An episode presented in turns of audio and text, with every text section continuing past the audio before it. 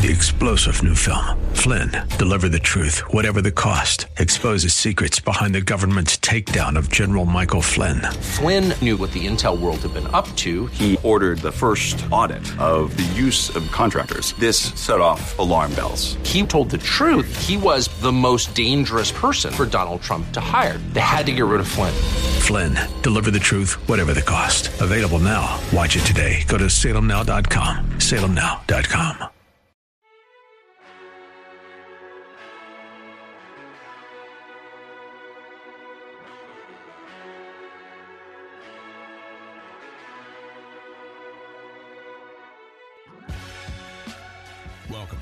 Bullington Capital Report, hosted by Bill Bullington.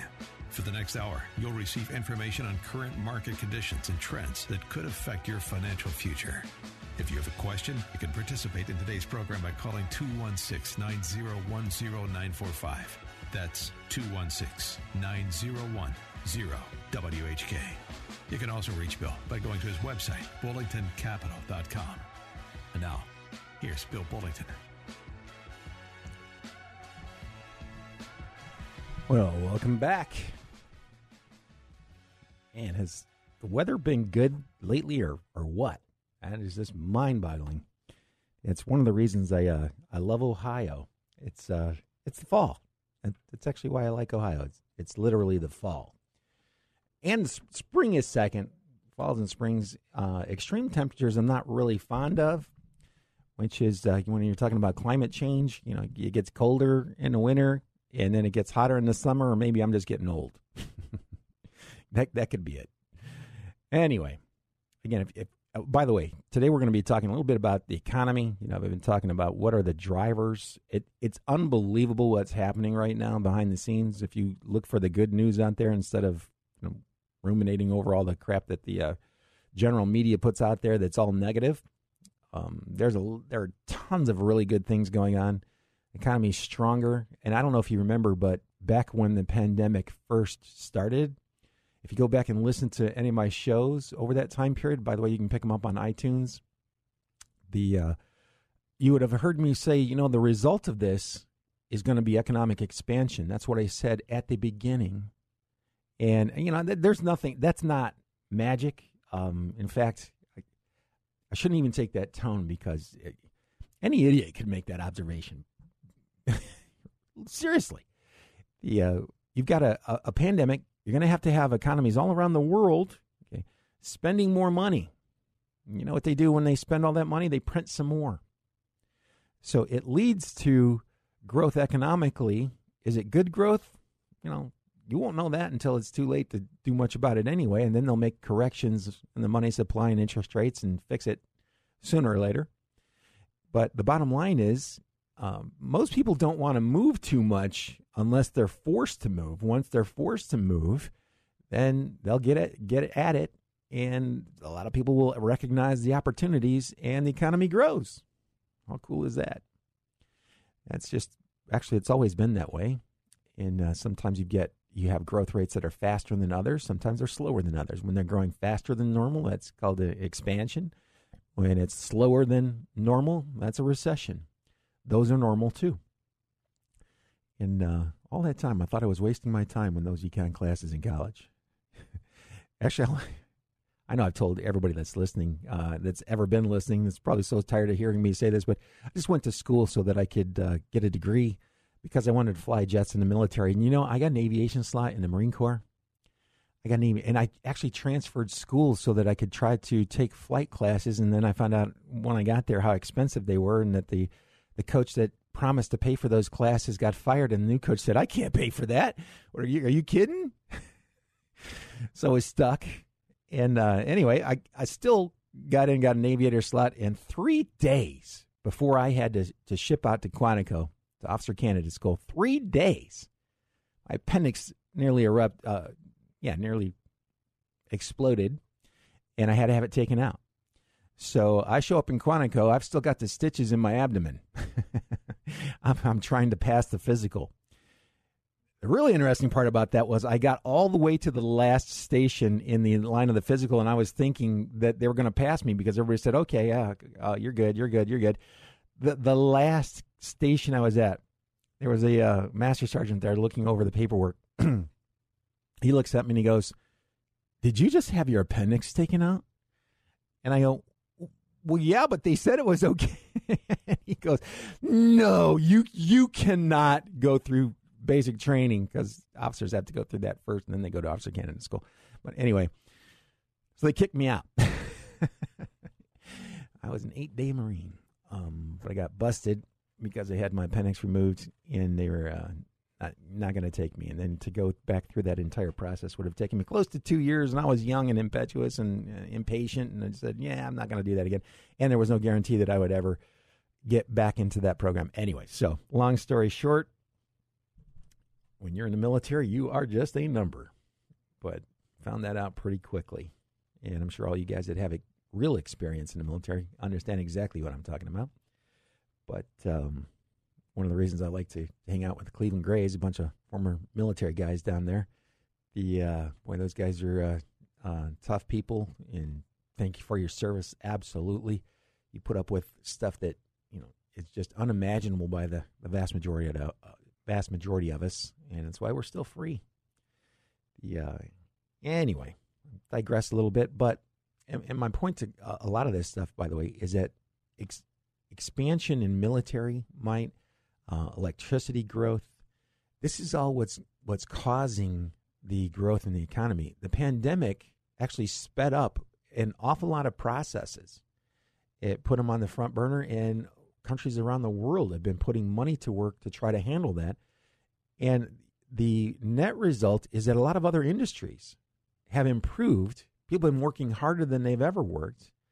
Uh, to improve the distribution for these products, and as a result, distribution for all products benefits.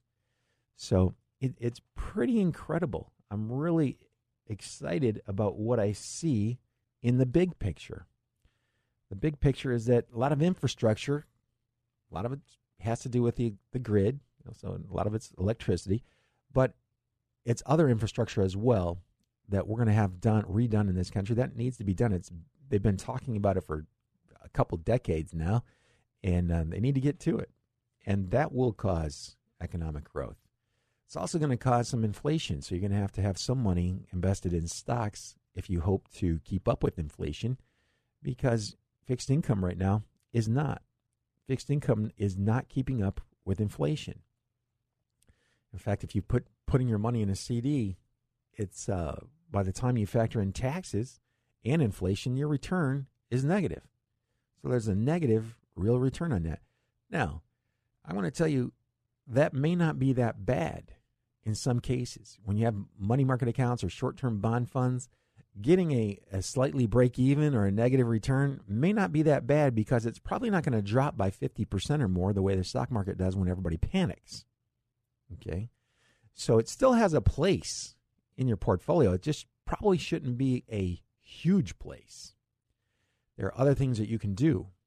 And if you've been listening over the past few months, you know that I'll spend a certain amount of time on the next segment coming up talking about some of the options in the fixed income area, those areas that you're looking for more safety and more guarantees.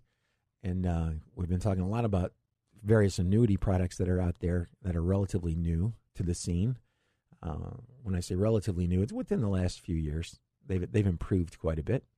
So we'll talk about that a little bit later. And then uh, the the third portion of today's show, we're just going to talk about individual stocks. I I get a lot of people who tune in, and I used to uh, commit a, a, much larger portion of each show to talking about individual stocks. So I thought I would do that again, and that'll be the last portion of the. So we have three segments in the show. So between the the first and the second commercial breaks, you know, we'll talk about the economy, the market in general, and then we'll talk about what to do with the fixed income, the bond portion of your portfolio, the second part.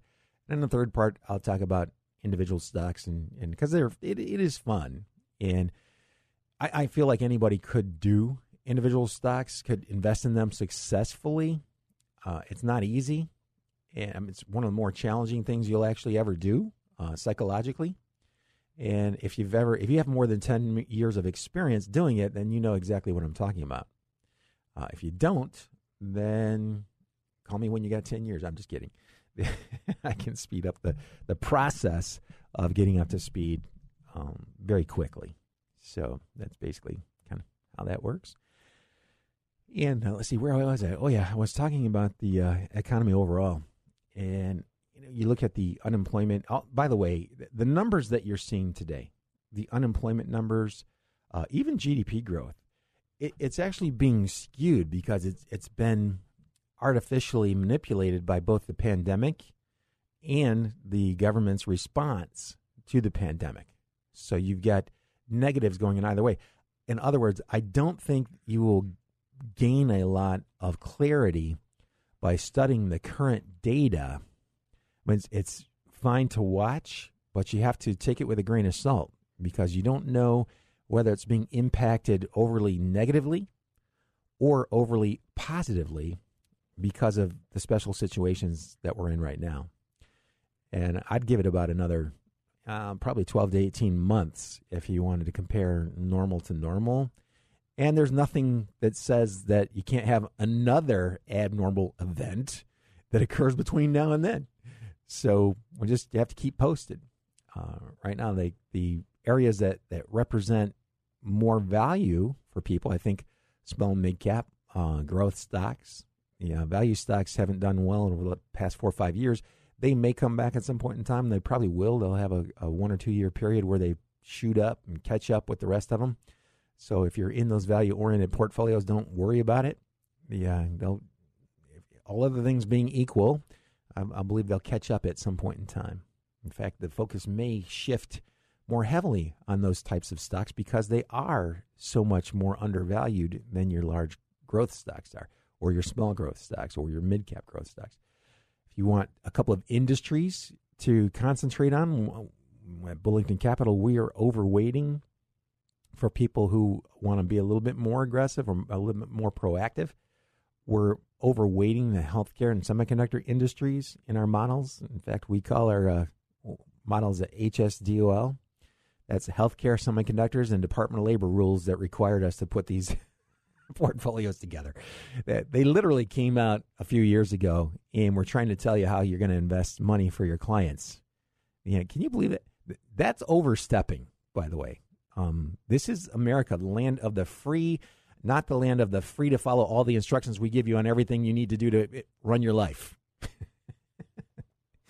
so, uh, but yeah, and I and I understand, and they're they're trying to help, and there are a lot of people that that you know don't have your best interests at heart. Um, they're not fiduciaries, by the way, and they didn't set up their businesses so that you do better when they do better and you do worse when they're doing worse. Because if they did, okay, that would eliminate the conflicts of interest, basically. Well, it wouldn't eliminate it, but it would do it would go a long way to reducing conflicts of interest if you were required to try to do the right things. And why would you be required to do the right things? Well, see, because when you operate on a percentage of assets under your management, when the assets grow, you get a raise. When the assets go down, you get a pay cut. How's that for aligning your goals with your advisor's goals or your advisor inviting their goals with your goals? You do better, I do better. You do worse, I do worse. By the way, when the market is going down and my income is going down, my landlord does not reduce my rent. and all these other services I pay for and have to pay for and I'm obligated to pay for, they don't give me a break either.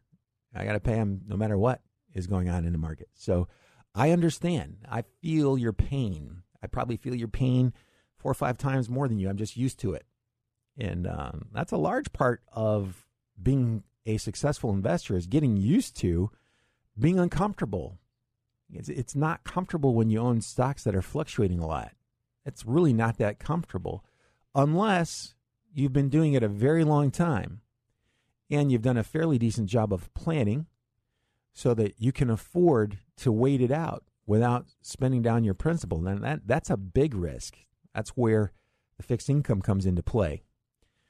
You know, when the economy starts going into that recessionary um, development, which happens every so often, when a recession comes on, whether it's brought on by a pandemic or just a business cycle, banks get too uh, happy making loans and making lots of money, and they may start getting sloppy and making loans they probably shouldn't make, and then those loans can't afford to be paid back, and then you know you have a 2008 uh, 2008, 2009 on your hands. That's what happens.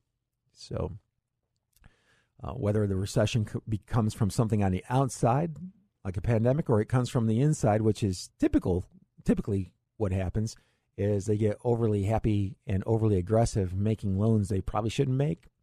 And when some of those loans go bad, they have to cut back on making new loans, which causes that big, great, great big screeching sound you can hear in the economy or of the stock market crashing. That, that screeching sound is actually the sound coming from the investors. The uh, I'm just kidding. I've never heard that cre- screeching sound except on my phone. I was on the phone from uh, people's calls. People who weren't warned that markets can vol- uh, can be really volatile, extremely volatile. So you've got to be prepared for that. You, you can't avoid that, and that's the thing that I most rookie investors, the people that you know, before they're under the age of fifty, before they have much experience in, in stock markets, they believe somehow that you can see the future and you can react, you know, before things happen or as they happen. And you can recognize that this is going to keep dropping. Well, that, that's just not true. And I hate to have to break it to you. It's just not true. And the reason that takes people into their 50s to come around to that realization is because when they're young, they just don't believe it. When, if you go Google Reddit and, and stock talk, R E D D I T, and just talking about stocks. So you get these young people, they don't talk about the company's sales, they don't talk about the company's profits, whether or not they even have profits or profit margins. They talk about everything else except that. By the way, those are the most important things. The company doesn't have sales, it's not a company. It's not a business. It's a business plan. We all know how planning goes. no, I'm just kidding. But uh, a business has got to have sales to be a real business. Now they hear the music. That means I got to take a real quick commercial break. Hey, you hearing, you're listening to Bill Bullington. I'll be back right after these messages. I know that I need to listen all of the thunder you whisper. Even in doubt, you are with me, with me. Like a love song that I've always known. Your word hits me deep inside my soul. When you speak,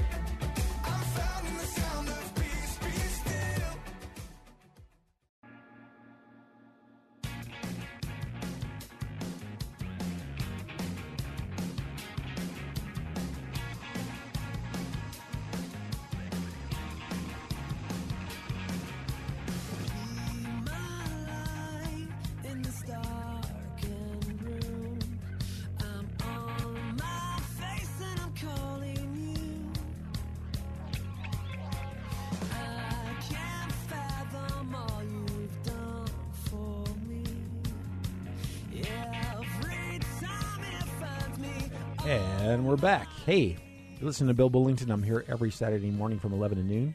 You can go to my website, bullingtoncapital.com, if you have a question. Uh, if you hear something you'd like some more information on. I, am really sorry. I, apologize. The first portion of today's show, I didn't get to the information that I pulled up from the Energy Information Agency. It, that's a really good free resource that's available on the internet. Uh, the They publish a lot of statistics. I was just looking at the use of electricity and the growth rate in electricity. That is fascinating. You know, we're going to have to pull out all the stops.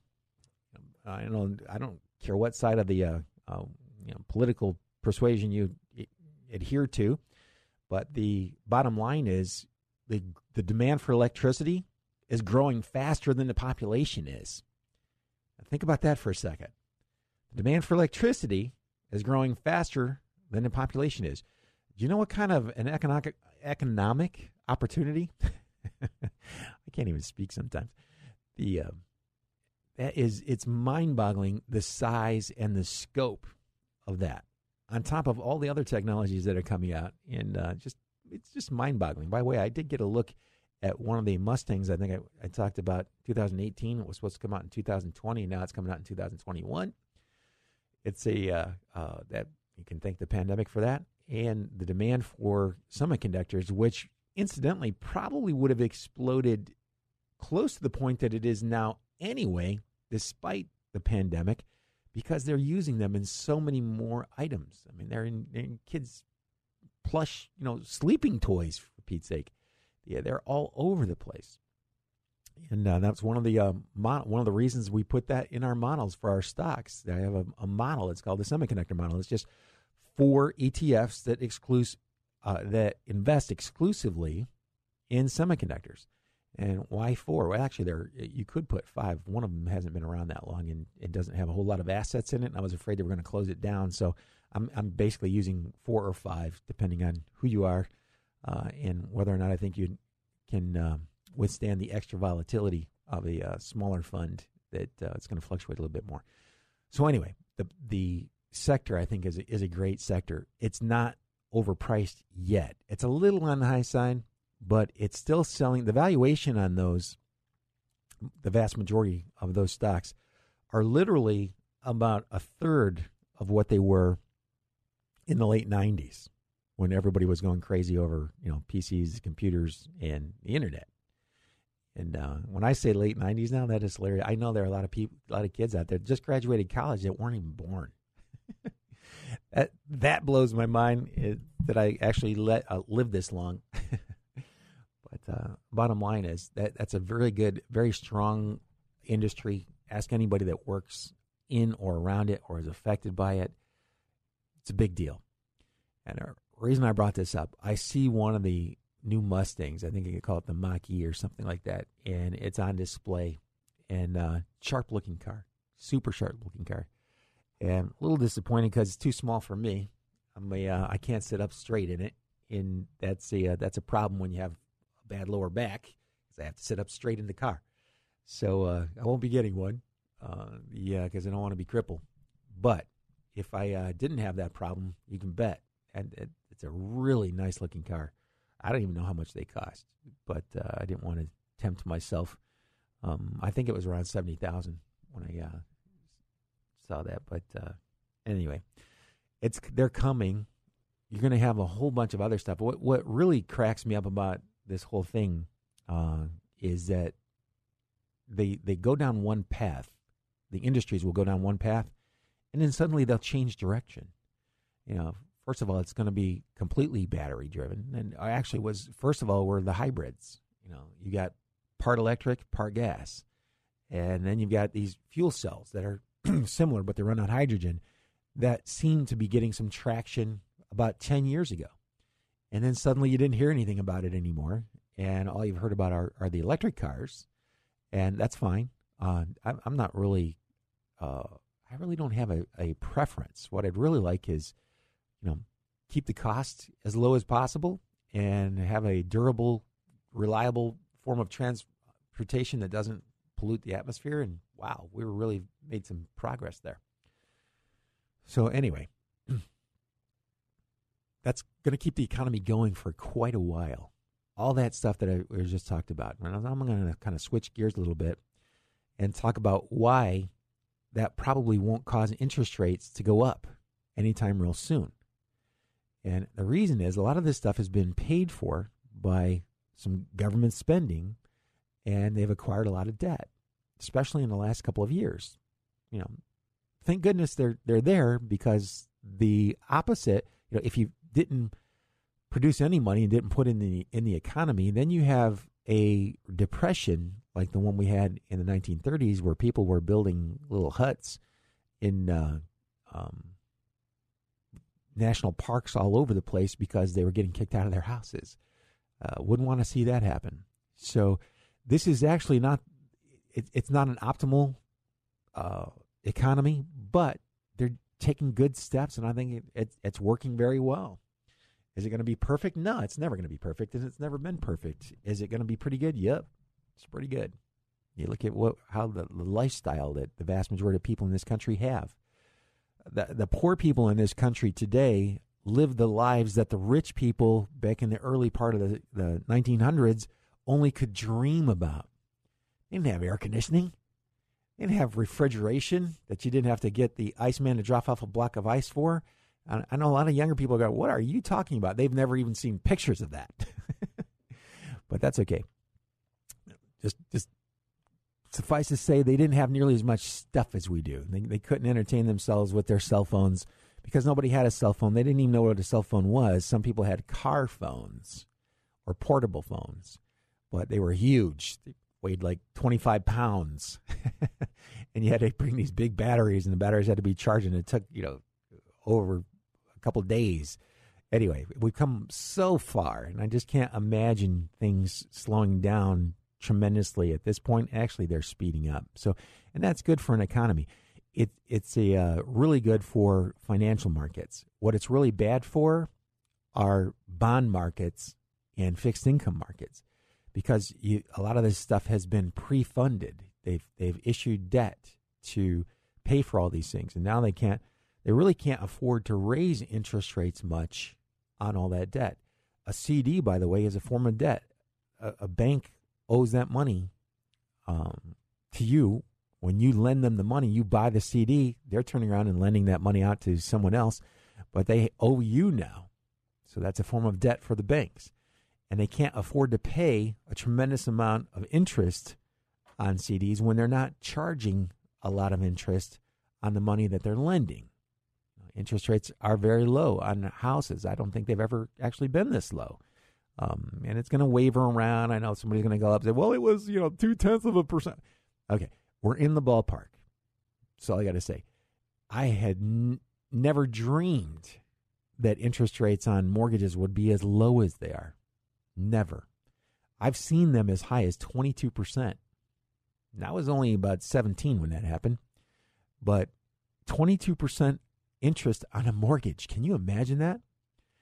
And they did that on purpose, by the way. So, uh, because the economy was overheating, there was a bunch of stuff going on, and they were trying to literally force a recession so that they could get control of the inflation rate, which was double digits way back then.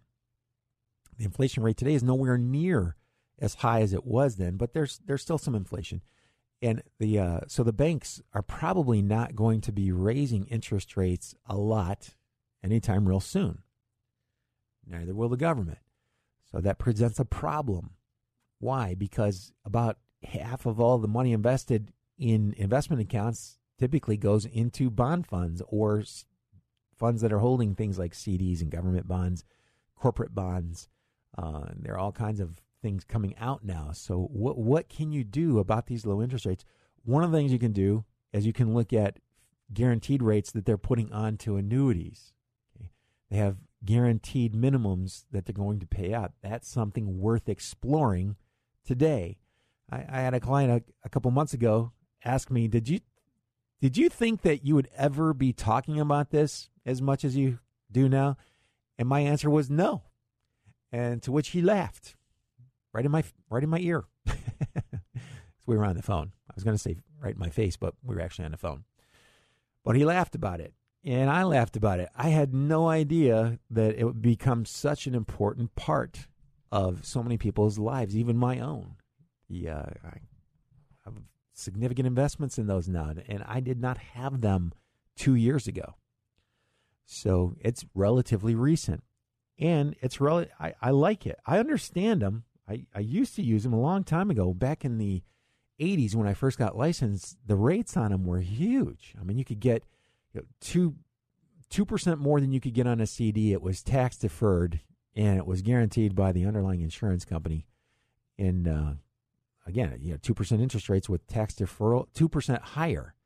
So CD rates were somewhere around ten percent. You could get a twelve percent uh, guaranteed interest rate on an annuity. Can you believe that? That that's mind-boggling. And I remember when they went down to ten percent, you'd have thought people were, you know, had uh, kidnapped their kids the way that their tones of voice were. I can't believe it's only 10%. only 10%. Okay, so now here we are with short term interest rates down around 1%. So the annuities are still getting, you can add riders that will provide guarantees. Uh, some of the higher quality companies, some of the lower guaranteed for income, 3.75. That's for a couple an individual before, uh, and they can go as high as you know seven percent on the payout, depending on how old you are. Someone go a little bit higher than that. So it really depends upon what type of product you're looking at and how old you are. Um, those are the two main determining factors. And do you want to uh, have a beneficiary on there or a, a joint annuitant if you're married. So these are all things that you have to kind of talk to somebody about. And I'm just going to pull up I, one of the ones that I, I like a lot because I think it's it's very flexible. Is a uh, and comes from Nationwide, and if you want more information on that, I would be glad to send you out a link to the website, and you can play around with it uh, for as much as you like. And I actually, when you go to there, it, it shows a 55 year old, and I think it's going to start taking money seven years from now. I, I think that. Hang on a second. Let me refresh that database. Yeah. 55 to 7. Why are they doing 55 and 7? Well, because at 62, you can take Social Security early. You can change this and play around with it okay, on the website. But if you're going to take Social Security early, you're 55 now, and seven years from now, you're going to take it at 62 the first time you're, you're eligible to take it if you're not disabled. And uh, the amount of income off of $100,000 that you could get seven years from now when you're 62 would be 7,737 bucks. Okay. As a percentage of what you just invested, that's 7.7%. Now, you're waiting. That's not a 7.7% return. That's that's the payout that you would get in income if you waited and started taking it first uh, when you're eligible for Social Security under the current rules. That's pretty good. If you put a hundred thousand bucks in a CD at one percent over seven years, you've got roughly seven thousand bucks, one hundred seven thousand, and one percent of that is a thousand seventy. So this is why this is such a big deal, because you're getting a thousand seventy dollars seven years from now in a hundred thousand dollars CD, okay, or you could get income of of seven thousand seven hundred thirty seven. I don't know. Do you think that's significant? I think it's significant. And if you're older, it, it even gets better. Let, let's say that person waited until they were 65. Now that $100,000 investment that they made 10 years ago is going to pay them $9,800 a year. And the company will actually put that in writing for you. So, again, if you want to see this website, this is what I would do. Email me, uh, go to my website, it's bullingtoncapital.com, reach out on the contact us form there, and uh, I will email you the link back, and you can kind of play with this yourself. So it's uh, it's a really good tool to be using particularly today. I, I'd gone for years not talked about these things. And the reason being is that, you know, 10 years ago, you could get CDs that were paying a pretty decent rate of return, at least 3 or 4%. And you go back to 15 years ago, when uh, actually 16 years ago, when I first left the brokerage community to, to become independent, um, I think CDs were paying around 6% five or six percent, somewhere in that range. Man, if you could, if, if you could offer a five or six percent CD today, holy cow! That that that big rumbling sound are the people running all over the country to their local bank to get to get a CD. Uh, those days are probably not coming back anytime real soon. Our debt level is way higher than it was then. And every time they raise interest rates, that means the government's got to pay more interest, which means they can't spend as much money on all of these other projects, which might make people a little bit upset. Okay. So the likelihood of that happening is pretty remote. So, and again, uh, if you if you'd like to see what that is, and this is just one company, uh, I actually deal with several companies, but I happen to like this this particular product the best. Uh, but it really depends on on your situation. If you're a a single person and you're in your 70s and you just want to get a, a, a portion of your money guaranteed income, you can get a life only option on there. Your payout is going to be higher because once you pass away, uh, the insurance company keeps whatever's left. That doesn't happen in, in these types of products. The nationwide product actually has a uh, the benefits will go to your beneficiaries. So, but if you just wanted to maximize your own income, it would be you'd have the ability to do that. Um, well, life only. Music just threw me off a little bit. I have to take a real quick commercial break. This is Bill Bullington right here on 1420. Stay tuned. I'll be right back too scared to move and walk out of this tomb. Buried underneath the lies that you believed. Safe and sound, stuck in the ground, too lost to be found.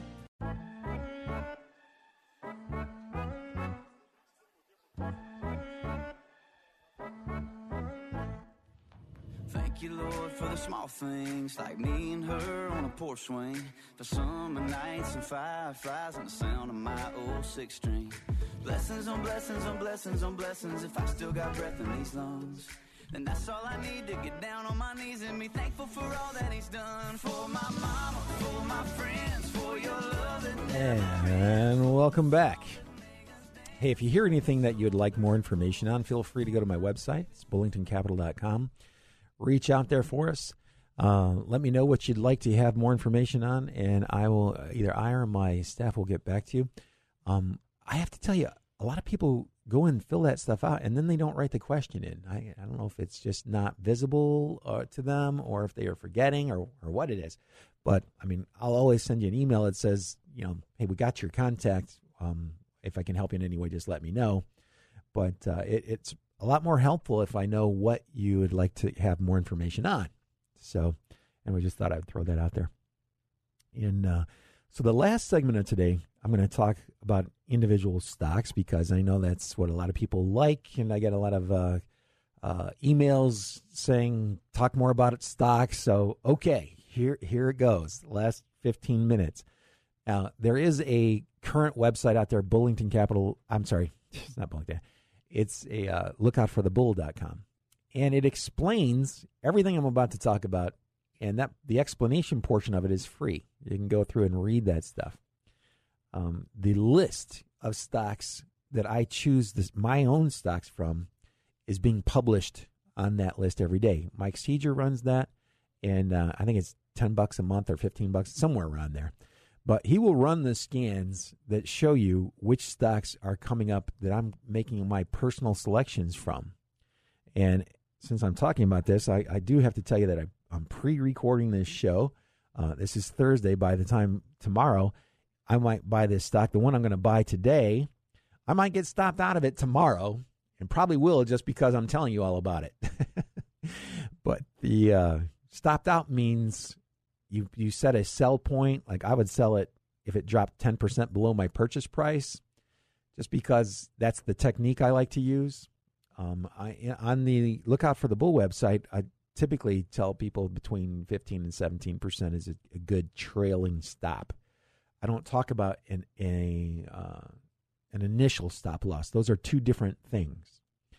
So I like to use an initial stop loss personally, but if and it doesn't even matter. Um, that's why on the website I put the fifteen to seventeen percent. You could go twenty percent if you want, and that would be good. Uh, and a trailing stop is a, is a sell order that, that like I'll give an example. So let's say I had a trailing stop on I'm not sure how to pronounce this. Huaneng. That's a uh, it's a Chinese utility company it's traded on the New York Stock Exchange. How do I know that? Because it only has three uh, characters in its symbol. So the symbol is HNP. And by the way, that's how you can tell whether or not it's traded on the New York Stock Exchange. The New York Stock Exchange has three characters in their symbols. That means Google and all the others, they're traded on the uh, NASDAQ. Actually, they're traded, there, there, are tons of other exchanges that have popped up throughout the, the years. Uh, so Anyway, a lot of useless information there. But this one came up, and it came up for certain reasons. And I know a lot of people will look at it and go, well, that, that thing's up 8%. It's up 8% as I'm speaking about it. And uh, by the time I buy it, it might even be up more. And if it comes down 10%, I'll, I'll end up selling it at a loss, 10%, hopefully. Hopefully it doesn't gap down because this thing actually gapped up a couple days ago on, on the, let's see here, what was the date? On the 20th, it closed at $16. It looks like around 52 cents. Yep, $16.52. Then the next day, it opened. Let me see if I can. It's hard to get my mouse over this. It opened at $19.81. It opened 15% higher. Then it climbed up a couple days, came back down to around 19. I, oh, by the way, that day it opened around 19 and it closed 1980, almost 20 bucks, and then it closed at 1908. So it opened, uh, it closed that day a lot lower than it opened, which will happen quite a bit. Just actually almost got to 10%. Would have hit you almost. Anyway, today it's at 2105 and it's up 8% so far this morning. Um, that's kind of interesting. Uh, the other thing that's really interesting is that this is a Chinese company that's uh, operating or trading in the United States. The price to sale, why, why is that interesting? Well, they have to go through certain criteria to get listed on the New York Stock Exchange. And whether they're telling the truth or not is another story, but at least they're filling out the paperwork correctly to get listed on the New York Stock Exchange. And quite frankly, this is not a buy and hold. This is that that strategy this is not that strategy. That would be a value strategy. This is a growth momentum strategy. Mostly momentum. Okay, so what do we what do I mean by momentum? Well, we're looking for price movement. And we're looking for patterns. We're trying to recognize patterns. If the pattern doesn't work out right away, I'm going to sell it at a probably a 10% loss below my purchase price, and I'm going to move on. I'm just see ya. So, and I won't put more than 5% in that particular stock. So, if I'm looking at it that way, 10% of 5% is 0.5%. That's why that, that's why I'm so relaxed most of the time. Is that my theoretical risk anyway is only a half of a percent. But I have 5% of my portfolio in that one stock. If that stock does well, and this is typically what happens, you'll hit a lot of you'll get a lot of small winners, you get a lot of small losers, and occasionally you'll you'll hit a home run. That's basically how it works. Those stocks that go on to make home runs have a tendency to show certain tendencies along the way to make that move. And as soon as we're allowed to move, by the way, um, I do. There's an investment club, and I know the guys are listening because they listen to my show quite often. May actually end up going out and buying this stock because they're familiar with these techniques. And uh, I've got. We're supposed to be moving my office right across the street to another building. It's a little bit bigger. Uh, there's some meeting space over there, and hopefully we'll be able to do a couple of investment clubs. This does get pretty addictive, and and you do need to build build up a support staff, or not support staff, a support group, because it just get it can get to you if you're especially if you're out there all alone. If you're trying to do this by yourself and you're not talking to anybody else about it, that's really hard. I mean, super hard. I know a lot of people that do it. Heck, I do it.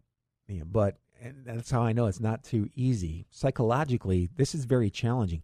The math and the way that I have it set up to do the scans and the procedures, I've got it so that realistically, if you just came in and threw darts, like right now, there are 29 stocks that are showing up on that scan.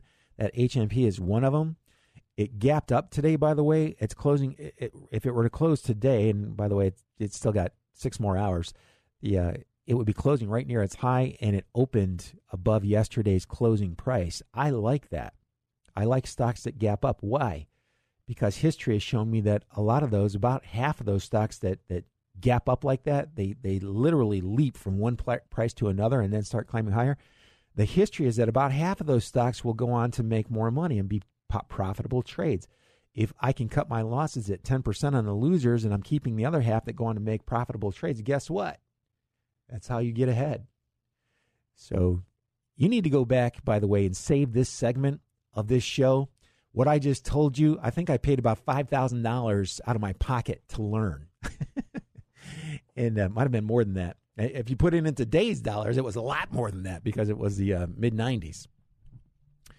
So, anyway, that, that, that's a big deal. The, the concepts are not all that complicated. Okay. The uh, executing them is can be pretty difficult.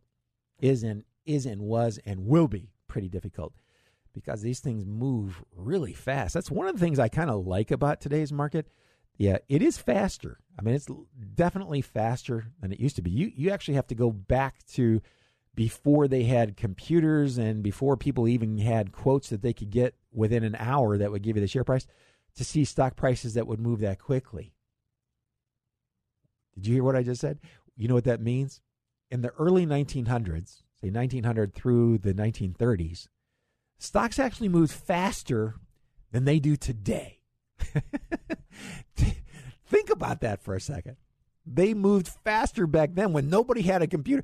When you telegraphed your order to New York City to one of the exchanges, you might get an answer to what your fill was within an hour if you were lucky. uh, If you were a really good customer of that firm, and you were paying five percent commissions, by the way, the, uh, if you were a really good customer to that firm, you might get an execution and a report back in an hour.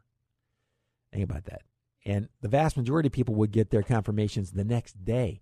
So you'd enter an order, you wouldn't even have any idea of what you got, what you had paid for the stock. And stocks were actually more volatile then than they are now, and very little information was available on it. But anyway, I digress again. Um, just going down the list, this is kind of interesting. This list is going to change by the end of the day. By the way, I'm I'm running this during the day, and this is one that one of my favorite companies in the world is Costco, and it's come up on the list a ton ton of times. I, I think they should change their stock symbol because it's C O S T. In other words, cost. I don't know. this is my paranoia setting in. Cost. Who wants to invest in something that's going to cost you money? The uh, get that out of there. Change the symbol. Should be uh, CSTO. But anyway, nice chart. This thing's been showing up quite a bit.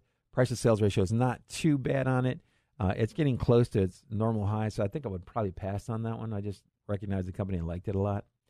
There's the uh, as I'm going down through, I'm not seeing a ton. Range Resources. This is an oil and gas company. Uh, valuation is a little bit high and. It's sixteen dollars and twenty eight cents right now as I'm speaking. Well, it gapped up today. Not a huge gap, uh, and it's the the volume's a little bit above where it is normally this time of day, and it, it's right near its high of the day. So we'll see what happens there. Um, but they're in the uh, oil and gas sector, and I can't even remember. I've, I've looked at the company a million times, still can't remember what they do. But as I'm uh, going down, here's one that I like.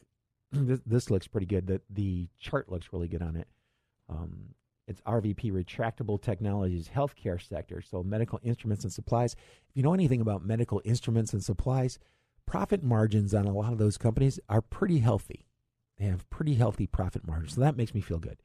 I look at the price to sales ratio and it's 2.59. I don't like the price to earnings ratio. I, I like price to sales. We'll I'll go into that next week. But 2.59 in that industry is not bad at all. Some of them are actually significantly higher than that. When you look at the chart, the stock went down from 21 down to 9 bucks from from looks like February to May. Why would it drop that far? Because it, this is a relatively small company and you know, if a big fund decides to lighten up on it, all that selling volume causes the stock to go down quite a bit. So it, it kind of built a base if you're familiar with that, uh, familiar with what that is. And now it's breaking out above resistance, if you know what that means. If you don't know what any of this stuff means, later this fall when we start having these meetings, we'll we'll talk about that because uh, they're knowing the language can help you a lot, like like a lot, a lot. Anyway, this stock is at thirteen eighty one right now as I speak. This, the symbol's RVP on it, uh, Randall Victor Paul, and it could like again it could stop you out in five or ten minutes. I don't know if that's going to happen, but it's got a really nice looking chart. I like the way that it, it's uh, forming up. And if you ever start looking at charts, you will know exactly what I'm talking about when you've been doing this for a month or two. It, you'll go, oh, yeah, yeah, I see what he's talking about. And uh, so, again, pattern recognition is kind of interesting. Pattern recognition and money management, risk management, really. That That's what professional traders do. They're uh, trying to control their risks and they're trying to recognize patterns that they've seen before. There's this other company, and it's uh, it's a software company. This thing comes up all the time. It's it's not closing that well, but uh, and its price to sales ratio is fairly high. In fact, the rest of the ones on the list right now, now this list will change by the end of the day, but uh, this list right now has about 29 stocks on it. That's actually a pretty good number for the number of stocks uh, that I'm scanning. Uh, that's pretty healthy for this time of day. The numbers actually been healthy for a long time on a daily basis. There have been quite a few stocks coming up on these scans. That's a good sign. That's not a sign of weakness. We are coming. It is the month of September now, and September is typically a worst month, one of the worst months for stocks. So I hear the music. That means I have to shut up and wait till next week to start talking again. yeah, my uh, uh, co-workers and clients really wish that were true. anyway, you've been listening to Bill Bullington here every Saturday morning from 11 to noon. Have a good weekend, everybody. Good luck and good investing.